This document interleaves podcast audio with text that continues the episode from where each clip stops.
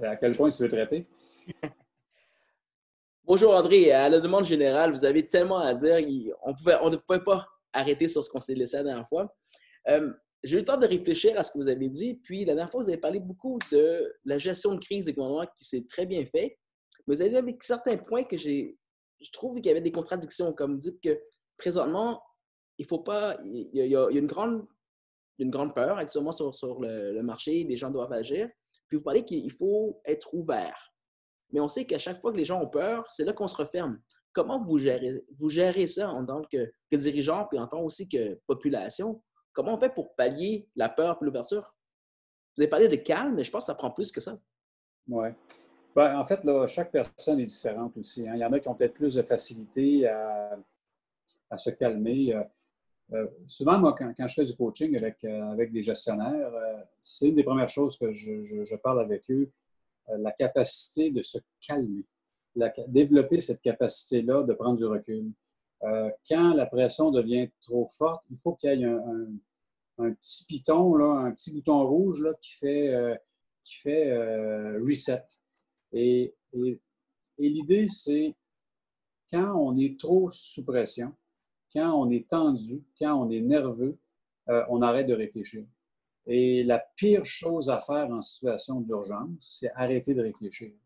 Donc, euh, c'est pour ça que je pense que chacun doit trouver sa façon de se calmer dans des situations. Il y en a qui vont aller marcher, il y en a qui vont aller jouer au racquetball, il y en a qui vont simplement se coucher, dormir une nuit là-dessus. Il faut se calmer avant, euh, puis après ça, se mettre en mode euh, d'ouverture et, d'être capable de, recommencer à, avoir des opportunités et de trouver des solutions à ce qui nous arrive. Puis le, mot ouverture, c'est un mot qu'on emploie beaucoup. Mais seriez-vous capable de nous expliquer pour vous, c'est quoi l'ouverture? Parce que je pense que beaucoup de gens qui ont besoin de savoir, ça veut dire quoi être ouvert? Ben, être ouvert, ça veut dire euh, d'écouter ce qui se passe, d'écouter les autres, euh, de ne pas, de ne pas se, se, se, se cantonner dans des, des, des, visions trop étroites.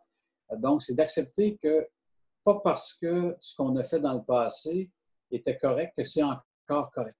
D'accepter que peut-être que là, il faut le voir autrement et faire les choses autrement euh, pour le futur. Et, c'est ça de l'ouverture moi, c'est de ne pas prendre rien pour acquis, pas dire non, non, non, non, on a toujours fait ça comme ça, on va continuer à le faire, ça va marcher. Non, non, ça va. Avec une crise comme on vit là, ça ne veut pas dire que ça va marcher euh, quand même de la façon. Non, quand je parle d'ouverture, c'est ça que je veux dire, moi, c'est de, d'être attentif à, tout ce qui se passe et toutes les opportunités qui se présenteront à nous comme entrepreneurs. Pour ceux qui viennent de joindre à nous, juste pour euh, vous sachiez, André Châtelaine est l'ancien vice-premier, euh, vice-premier, pardon, vice, premier vice-président de Desjardins et euh, il est venu pour partager sa sagesse. Ceci, ça m'amène à ma prochaine question, que vous avez parlé de encore des gouvernements qui ont fait un travail de gestion excellent de la crise, autant fédérale que provinciale, mais vous avez dit qu'il ne faut pas prendre de décisions hâtives, alors qu'on est en situation d'urgence. La même chose pour les entrepreneurs, il ne faut pas prendre de décisions hâtives, mais les, choses s'accumulent rapidement, puis la pression s'accumule.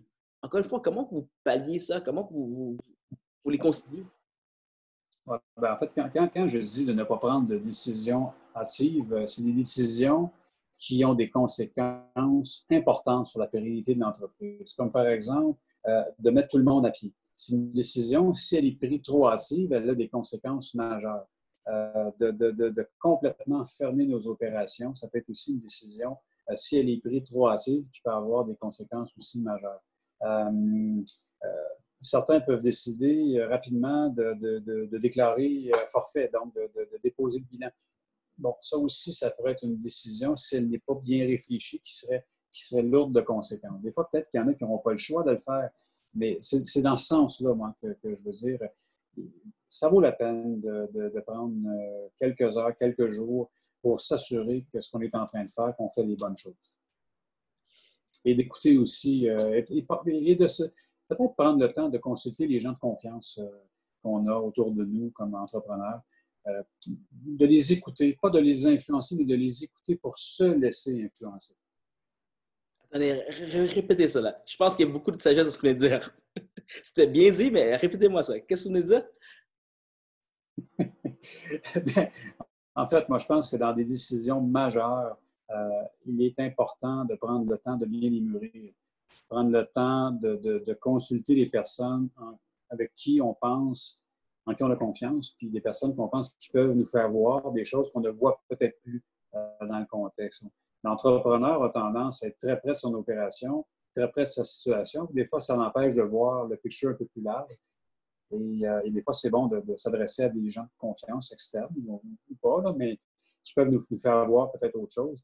Et, l'idée, quand je dis de ne pas prendre des décisions trop vite, ben c'est ça. C'est se prendre le temps de se faire un, tour de piste, euh, un bon tour de piste, et de, faire, de, vraiment dresser les pour et les contre avant de prendre une décision. Bon, puis certaines organisations ont aussi la chance d'avoir des comités de direction, donc des cadres supérieurs, tout dépendant de la taille. C'est important de mettre à contribution aussi ces gens-là pour, pour dire, bon, euh, si on fait ça, qu'est-ce qui nous arrive? Pourquoi on devrait faire ça? Pourquoi on ne doit pas faire ça? Puis prendre un peu de temps. Probablement tout le monde le fait, mais des fois, moi, j'ai vu des gens qui, vont vite aux conclusions, puis qui, malheureusement se, se, se, se détruisent eux-mêmes comme organisation. Dans le fond, euh, la conclusion sur ce point-là, c'est dans le fond, écouter et chercher pas à influencer tout de suite. Puis je pense que comme les entrepreneurs, on, est fort à, à, gauler puis à scorer. C'est le temps, je pense que c'est là que vient l'idée de, se calmer puis de prendre un peu plus de temps. C'est ce que vous venez de me dire. Ben, ouais, non, mais oui, parce que dans le fond, là, on, est, on est dans une situation, c'est un cataclysme. Donc, on est dans une situation de vie ou de mort pour notre organisation. Et là, ce n'est pas le temps d'influencer euh, comme on le fait souvent comme entrepreneur pour arriver à nos fins. Là, c'est le temps d'être sûr qu'on comprend bien de quoi on parle et de se laisser influencer justement. En tout cas, à plus de moins, de, donner le temps de vraiment écouter euh, la vision de d'autres personnes, comment les gens la voient, comment ils voient la reprise, comment ils voient la relance, comment. Et pour se faire une bonne tête. Et après ça, une fois qu'on se fait une bonne tête comme entrepreneur, là, on se mettra en mode, on attaque, on relance et on influencera, dans le fond, notre industrie, notre marché et évidemment nos équipes pour euh, faire arriver euh, cette relance-là. C'est là qu'on va dire ça va bien aller. Euh, André, je profite, j'abuse du fait qu'on vous a et puis je prendrai aussi l'abus de l'amitié qu'on a ensemble. Dans le premier vidéo, j'avais dit que vous étiez le père d'un programme qui a permis à l'ensemble des commerces du Québec à pouvoir avoir accès à du financement rapidement pour leurs clients. Et puis, euh, j'avais annoncé l'idée au plus de dire que la, tendance depuis le début de la crise, c'est des reports de paiement. Euh, moi, je vis dans une industrie c'est la dentisserie. Puis la dentisserie, euh, on, s'entend, elle ne recommencera pas dès que les gouvernements vont dire ça va recommencer. Les gens vont venir parce qu'ils ont mal. Mais tout ce qui s'est passé va, va prendre peut-être deux à trois mois, même sinon plus, avant de reprendre, parce que l'indice de confiance doit remonter. Ma question serait, puis là, je sais que je vous tords la main, mais pensez-vous qu'on serait capable d'avoir une influence quelconque pour pouvoir dire est-ce qu'on pourrait négocier avec des instances comme des jardins pour avoir des programmes où on pourrait commencer les traitements tout de suite et les, paiements seraient reportés de six mois, qui laisserait un certain indice de confiance monter, quitte à séparer la facture entre le commerçant et les jardins. Pensez-vous ce genre de, solution qu'on pourrait amener sur la table? Ben, écoutez, moi, je pense qu'il faudrait leur parler, hein, parce qu'évidemment, à, ce moment-ci, moi, je ne peux pas prendre position d'aucune façon là, pour, pour Desjardins parce que je ne travaille plus chez Desjardins. Mais euh, chose certaine, euh, connaissant l'ADN de Desjardins, euh, je suis convaincu que ces gens-là sont moins ouverts à, regarder des, solutions avec différentes industries pour aider à relancer. Alors, c'est sûr qu'à la base, le programme accordé était justement pour permettre, dans le fond, à des, à, consommateurs de faire l'acquisition de biens et de pouvoir échelonner, dans le fond, le paiement de ces biens-là ou services dans le temps. Donc, euh, la, dans le fond, la génétique de ce, programme-là, c'est justement ça. Donc, alors, évidemment, ça, permettait deux choses. Ça permettait euh, aux consommateurs de faire l'acquisition d'un bien qui, autrement, ne pourrait pas, euh, que ces gens-là ne pourraient pas se permettre. Mais en même temps, ça permettait aussi aux détaillants et aux manufacturiers de vendre des, produits et des biens et des services, dans le fond, qu'ils ne vendraient pas. Alors, donc, quand on parle de vecteurs de croissance euh, économique euh, dans le, retail business, c'est sûr que c'en est un, euh, solide à part de ça. Maintenant, il faut voir comment Desjardins le voient, ce, programme-là maintenant, et comment eux souhaitent, dans le fond, travailler avec les différentes industries pour aider. Ça faudrait voir avec eux. La balle est lancée. Pour ceux qui nous écoutent, si vous avez des idées, vous avez de l'influence, on, a besoin de vous à ce point-ci. Restons calmes, travaillons ensemble. Et sachez que gardez vos employés en activité et on va s'assurer qu'ils ont les moyens de se payer ce qu'ils ont besoin de se payer. C'est un peu le message que M.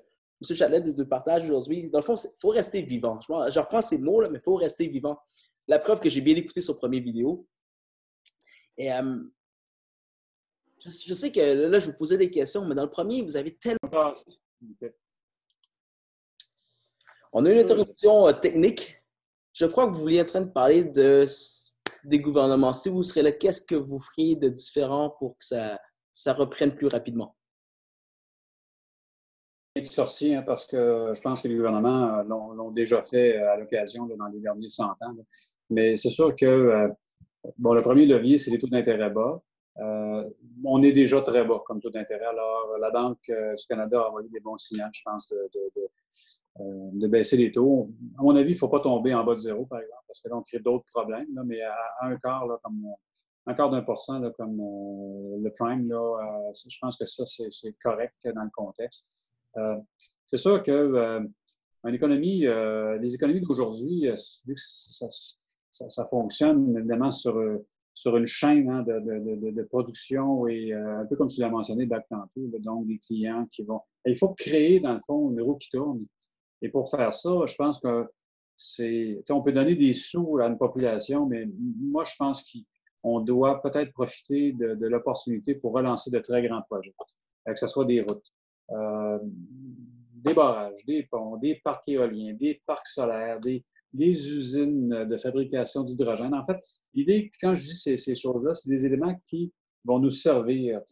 D'avoir des mégaparcs euh, éventuellement euh, solaires pourrait, certainement aider euh, le volet énergétique. Euh, l'hydrogène, je pense que ça fait partie des solutions les plus prometteuses pour remplacer le pétrole, en tout cas au niveau des, des véhicules.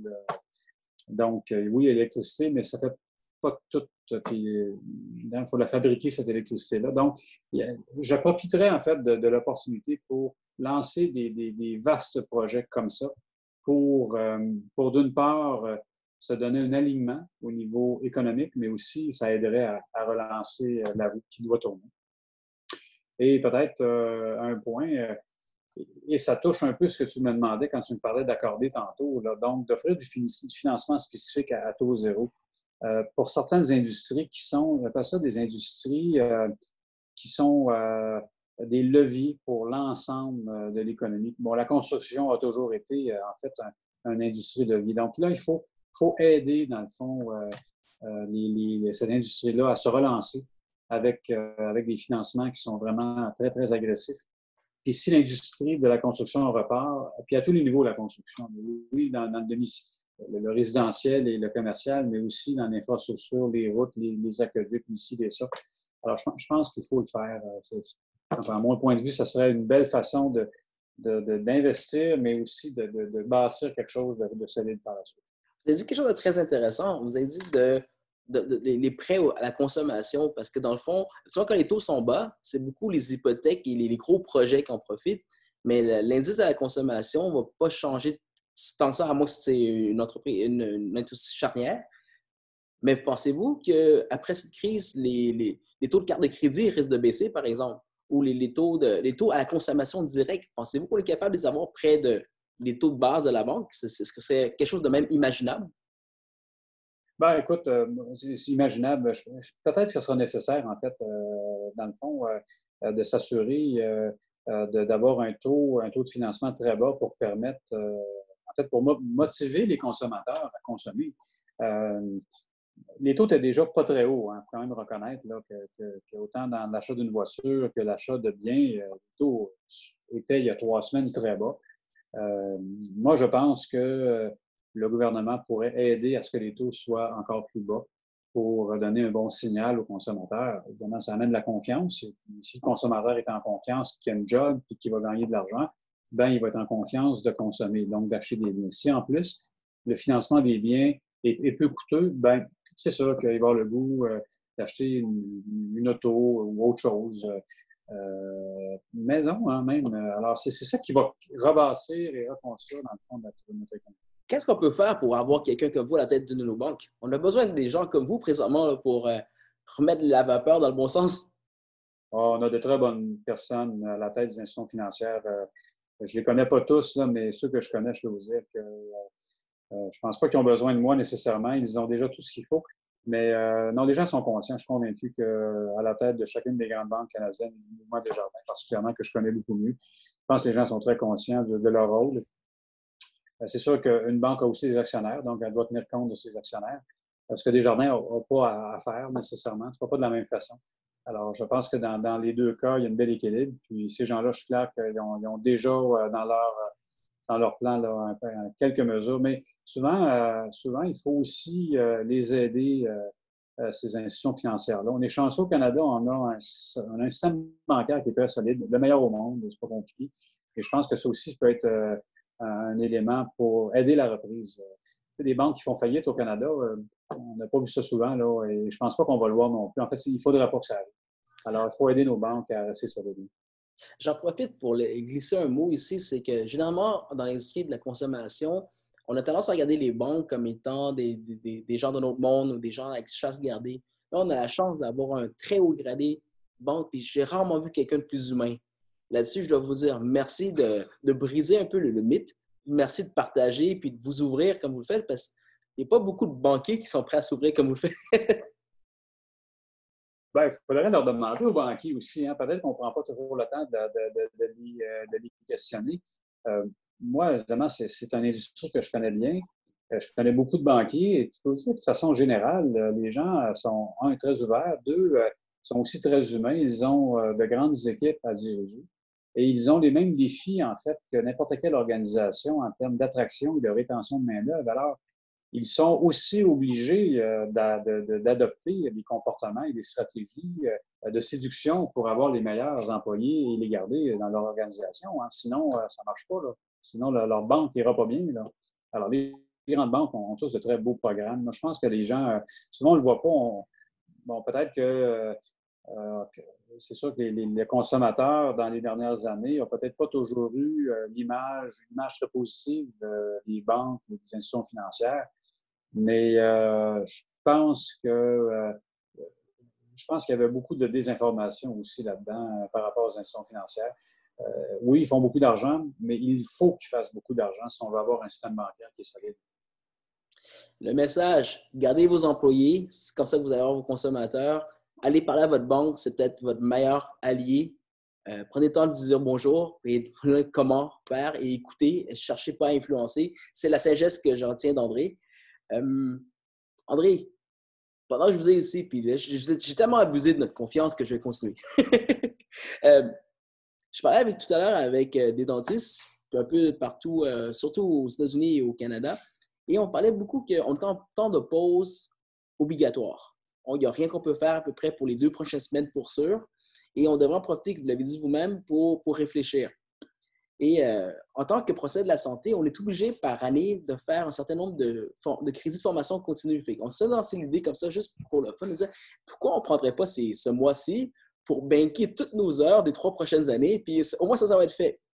C'était une grosse farce, mais finalement, il y avait beaucoup de sens à ça. En deux entrevues, la sagesse que vous avez transférée, elle est monstre. ça ne s'agit pas juste d'une sagesse entre euh, deux hommes d'affaires. Ou... Je crois que c'est une sagesse qui doit se transférer au niveau des, décideurs à tous les niveaux. Et est-ce que vous accepteriez de, rentrer, si jamais on serait capable de le faire, à des formations en ligne gratuites pour, pendant le temps de la, pause, juste pour qu'on puisse transmettre l'information à nos, dirigeants, nos décideurs? Quand je dis des dirigeants, vous êtes un gérant de dépanneur, vous êtes un dirigeant. Je crois que l'information doit se passer à tous les niveaux, puis vous êtes vous étiez près de la tête d'une banque. Euh, puis je vous, parle, puis ce que vous me parlez, ça s'adresse autant à un, dentiste qui gère une petite équipe qu'à un gérant qui va gérer son unité. Est-ce que c'est le genre de choses que vous accepteriez de, venir repartager, toujours par Zoom, parce que ce point-ci, on n'a pas le choix. Mais euh, j'avais promis aux autres de dire je vais vous trouver des, des poids lourds, puis je ne peux pas rater cette occasion. Hmm. Bien, merci, euh, merci des, différents commentaires. Écoute, euh, ça me fera plaisir dans la mesure où euh, c'est possible de collaborer. comme tu l'as mentionné, ben, pour le moment, ça sera par Zoom parce que on va éviter les contacts, hein. on va respecter les, règles et les aliments que nos gouvernements nous demandent. Mais, mais, oui, écoute, on, verra, ça, dépendra des disponibilités. Comme tu le sais, j'ai aussi petite opération acéricole et on est, on est le printemps, donc c'est l'heure, c'est le moment en fait de, récolter la sève des érables pour fabriquer du sirop. Alors, étant à la retraite ou pré-retraite, bien, ça fait partie de ma passion. Donc, je suis un peu occupé de ce temps-là, là, mais on trouvera le moyen, assurément, au besoin. ça me fera plaisir. Au nom de notre auditoire, je vais vous dire merci. Au nom personnel, est-ce qu'on est, encore amis? Après. André, je vous laisser la fin. Sinon, euh, je pense que vous avez parlé. Ah, je vais vous de la fin. Ben, écoutez, euh, en mot de la fin, euh, comme je l'ai mentionné tantôt, euh, je souhaite bon succès à tout le monde. Et puis, honnêtement, à chaque crise, moi, je pense que c'est une belle et grande opportunité pour sortir plus fort. Malheureusement, il y a des gens qui, ne passeront pas au travers. je pense que ça, c'est la réalité qui nous attend. Mais je, pense qu'il y a aussi un bon nombre d'organisations, d'entrepreneurs qui, eux, vont passer au travers. Ils vont travailler fort, mais ils vont réussir. Et euh, je les encourage en fait à, rester positifs et à faire les, bonnes choses pour euh, se, redéfinir et relancer, dans le fond, euh, leur organisation avec leur équipe. Et je pense que dans, un an, dans deux ans, plusieurs entrepreneurs et organisations seront fiers du chemin parcouru et seront juste meilleurs et plus, plus prêtes à faire face à ce genre de, de, choc très violent, dans le fond, qu'on vient de subir. Henri, du fond du cœur, merci. Merci d'être venu deux fois. Euh, trois, si on considère l'interruption de service. Mm. C'était André Châtelain, ancien premier vice-président de Desjardins. Et euh, j'espère qu'il va rester actif auprès de nous parce que des gens de son calibre qui partagent, qui partagent aussi ouvertement, on n'en trouve pas tous les jours. Et on parlait, on a gagné nos distances. J'ai senti la chaleur tout le long, peut-être parce que c'était la pression que je vous ai mis. Merci encore du fond du cœur. Un plaisir. bonne, bonne journée à vous.